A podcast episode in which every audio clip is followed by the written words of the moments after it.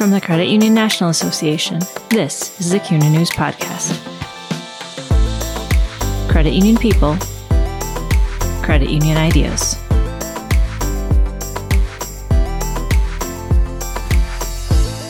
He gave me a chance. It's what Nick Kesnick hopes members will say when asked about the impact he had on their financial lives. It's also what $28 million asset Members First Credit Union in Madison, Wisconsin would say if credit unions could talk. For nearly 40 years, Kesnick was president of the credit union as it grew from an organization run out of a basement and a briefcase into a community based credit union that now serves more than 3,000 members. I'm Jennifer Plager, senior editor with CUNA News. This week on the CUNA News podcast, we're sharing interviews with our four 2021 credit union heroes. The 2021 Credit Union Hero program is sponsored by Symitar. In this episode, I speak with hero Nick Kesnick about how he got involved in the credit union, the growth it experienced, and why writing his resignation letter was the hardest thing he's had to do. Nick, what was your reaction when you found out you were being honored as a credit union hero? I was very surprised. I've met a lot of great people in the credit union industry in my 39 years, people that have done great things for the industry, and I was extremely surprised that I was picked. I didn't know how I got nominated. Uh, I had no idea, but um, I was very honored. And I couldn't have done my job in the credit union industry without a lot of help from credit union people and oh, my board people and my credit union people and my members and presidents of other credit unions have helped me a lot tremendously through the years. Let's talk a little bit about what you've done through the years. You've been involved with Members First Credit Union for 39 years. Tell me your story. Well, there was a guy on my board of directors who started the credit union, and he's still on the board today. His name is Jerry Ring. He was working at Sub Zero, and his wife worked at CUNA Mutual. And in the 50s, they were starting a lot of credit unions. So somebody from CUNA Mutual came up to Jerry Ring and asked him if he would be interested in starting a credit union at Sub Zero. Sub Zero is a factory in Madison and they make high end refrigerator freezers. So he said he would. So in May of 1955, the credit union started at Sub Zero in the factory. I didn't become part of it until 1981. I started in Sub Zero as a factory worker in June of 77. In November of 77, I went up to the president of the credit union who ran it out of a shoebox next to his desk and asked him for a $500 loan. And he said I'd have to wait because they didn't have any money.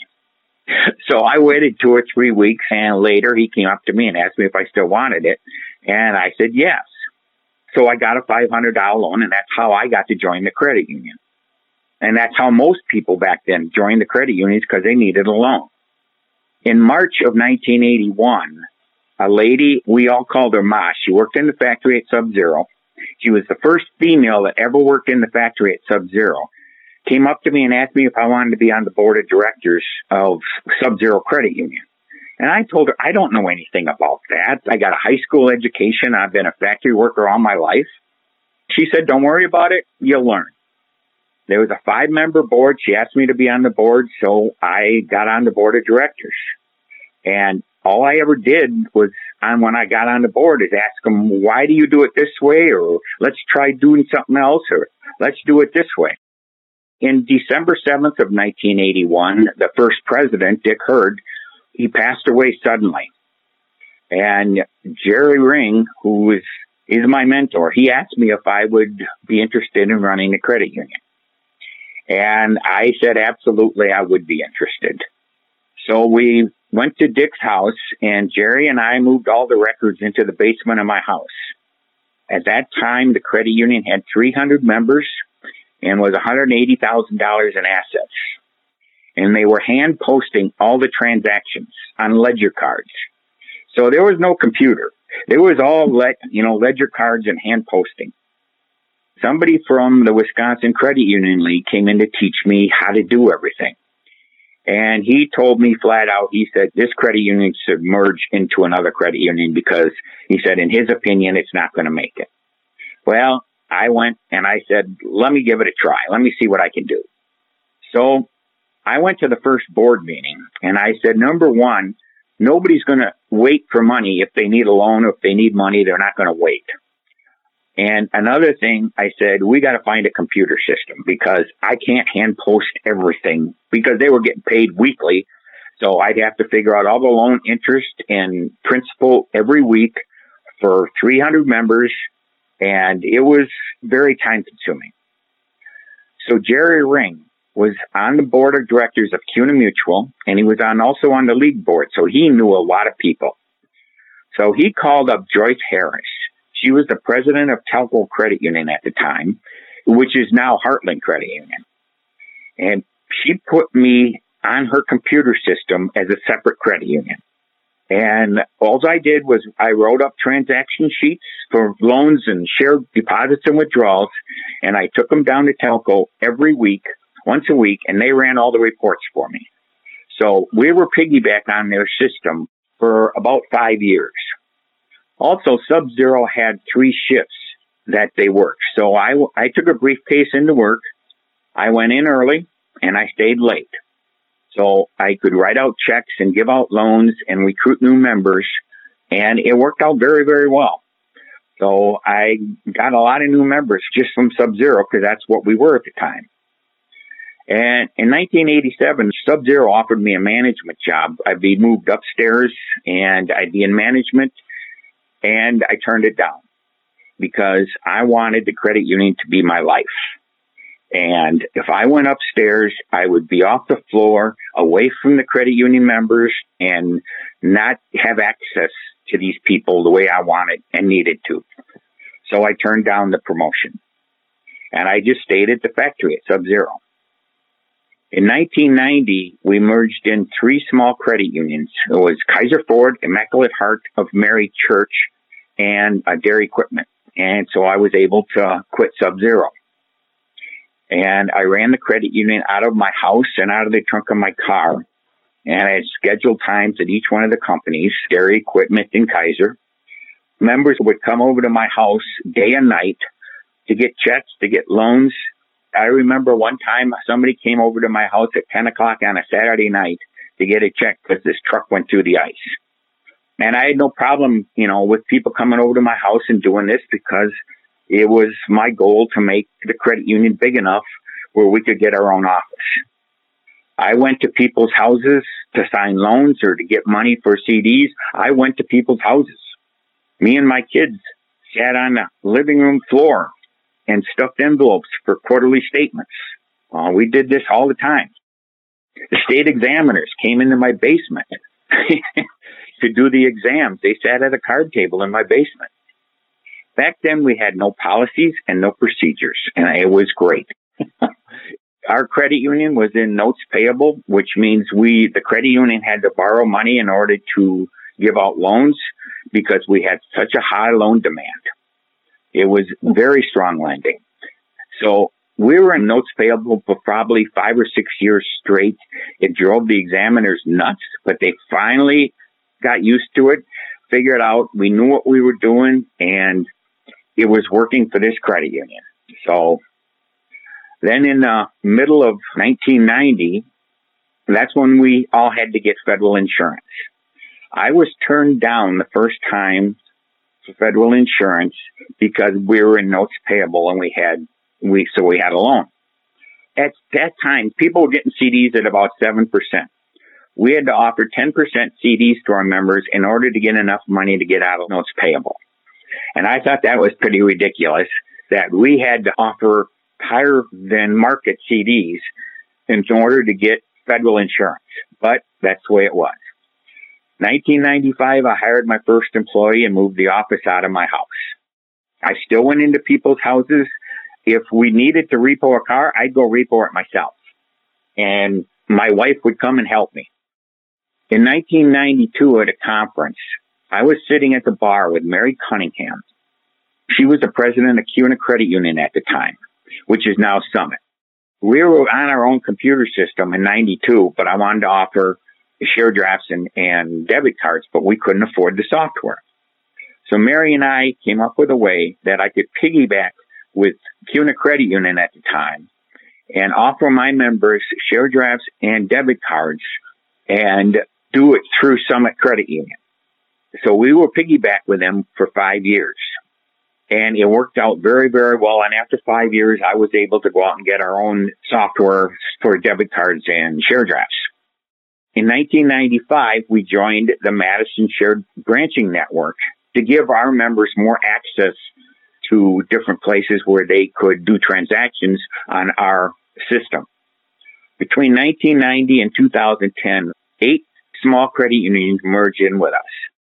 When we merged a credit union, we went there. We didn't ask them to come to our office. We went to their office. And we had still had scheduled hours at each one of those small credit unions because we weren't going to make members come to us. We wanted to go to them or else we were going to lose some of the members and we didn't want to do that. And we worked in there for 15 years. In 2007, there was an old office building on the Beltline. I went to them and asked them if they'd like to sell because we were looking at expanding and maybe even building our own building. And he said no, he would not. And then the recession hit, and this was a real estate company that owned the building. And then in 2009, I went back to him and asked him if he wanted to sell. He said, I'll sell anything right now because I, he was hurting. So we bought his building. In 2011, we built our own building. We still had very strong loan demand. So I went out and I found some small credit unions in Wisconsin that were struggling to get loans.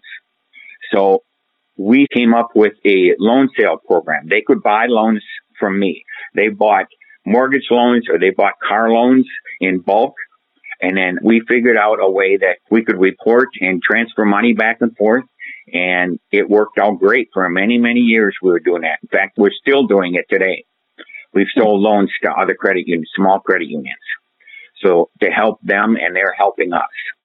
In 2015, 16, we started hiring bilingual people so we could focus more on a wider part of our community. I was on the members first board the whole time I was president of the credit union. So I've been on the members first board for 39 years. I was on the league board. I was on the chapter board and I was with CUNA Small Credit Union Committee. That really really helped me a lot. I, I really enjoyed that. Then in uh, 2019, in June, I got diagnosed with cancer. In February of 2020, I got a bone marrow transplant. So I resigned from the board of directors of the credit union because I was going to be off work for a very long time. And in November of 2020, just a few months back, I stepped down as president of the credit union because I'm still having issues, some issues. I'm still, I'm fine, but I'm still having issues. So I stepped down as president so they could move on. And, um, that was the hardest thing I've ever had to do. Writing that letter was the hardest thing I've ever done. I tell you, it, it took me a long time to do it and a lot of tears, a lot of tears, but it had to be done. But I've enjoyed all my time. The, the credit union was my life. I was very happy and proud of what I did, but I only did it because the people that I worked with, my staff, and the board of directors and the members. The members were the reason. They they were great. The thing I'm proud of the most was when somebody comes up to me many years later, after they've been a member for a while, but they come up to me and thank me because no one else would give them a chance. And I gave them a chance and they took that chance and they worked with it and they succeeded. They were successful and happy and nobody would give them a chance when they were down and out and had bad credit. But I gave them a chance and I've had a number of people come up and thank the credit union for giving them a chance. And it's all because my board let me do that. I have had the greatest board in my whole life, thanks to Jerry Ring. I will say that but he taught our board how they should be a board and how they should leave it alone. Things that kept me up at night was delinquency. Delinquency always kept me up. When I loan money, I expect it to be paid back unless something disastrous happened in your life. If something disastrous happened in your life, I understand it. I'd even recommend an attorney you file bankruptcy for. But if you just built up your credit cards or your loans and then filed bankruptcy. I took it very personal. when somebody didn't pay me back. In fact, as we speak right now, I'm still volunteering for the credit union. I'm doing collections. I'm making collection calls and I still take it very personally if somebody doesn't pay the credit union back. And I guess that's why I was pretty good at doing it because I do take it personal. What was it like seeing the credit union grow under your leadership? It was exciting. It really was. It was very exciting watching it grow.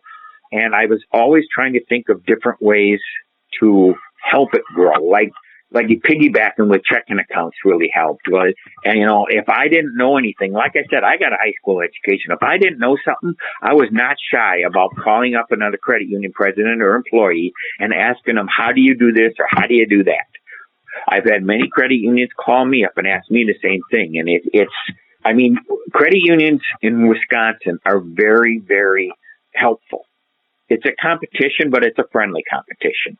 We wouldn't want it any other way. I could still talk big credit unions today to help me out doing something, and they absolutely would. The person who nominated you said the credit union philosophies became a defining part of your life. What about that people helping people philosophy resonates with you most and why? Because you can make a difference in somebody's life. And there's no greater reward than making a positive difference in somebody's life. To me, there is no greater reward. I've learned through the years that that can bring more joy to me, just as much joy to me as akin to them. Banks wouldn't do that. They were strictly by the book. They would not reach out to their people. They want big deposits. They want business loans. They don't want the small car loans and the personal loans. They don't want them. So, you know, if they're going to turn away that business, I'll take it all day long. What inspired you to keep doing what you were doing? I just turned 67. I was planning to work until I was 70. I loved going to work. I loved going and going into work. I mean, I would go into work at four or five o'clock in the morning and stay till five o'clock in the afternoon. I was a workaholic because I loved the job. I loved my job and I would still love it today. It got to me. There was stress and there was times that I had to step back, but I absolutely loved my job. I did everything I could to make sure the employees were the same.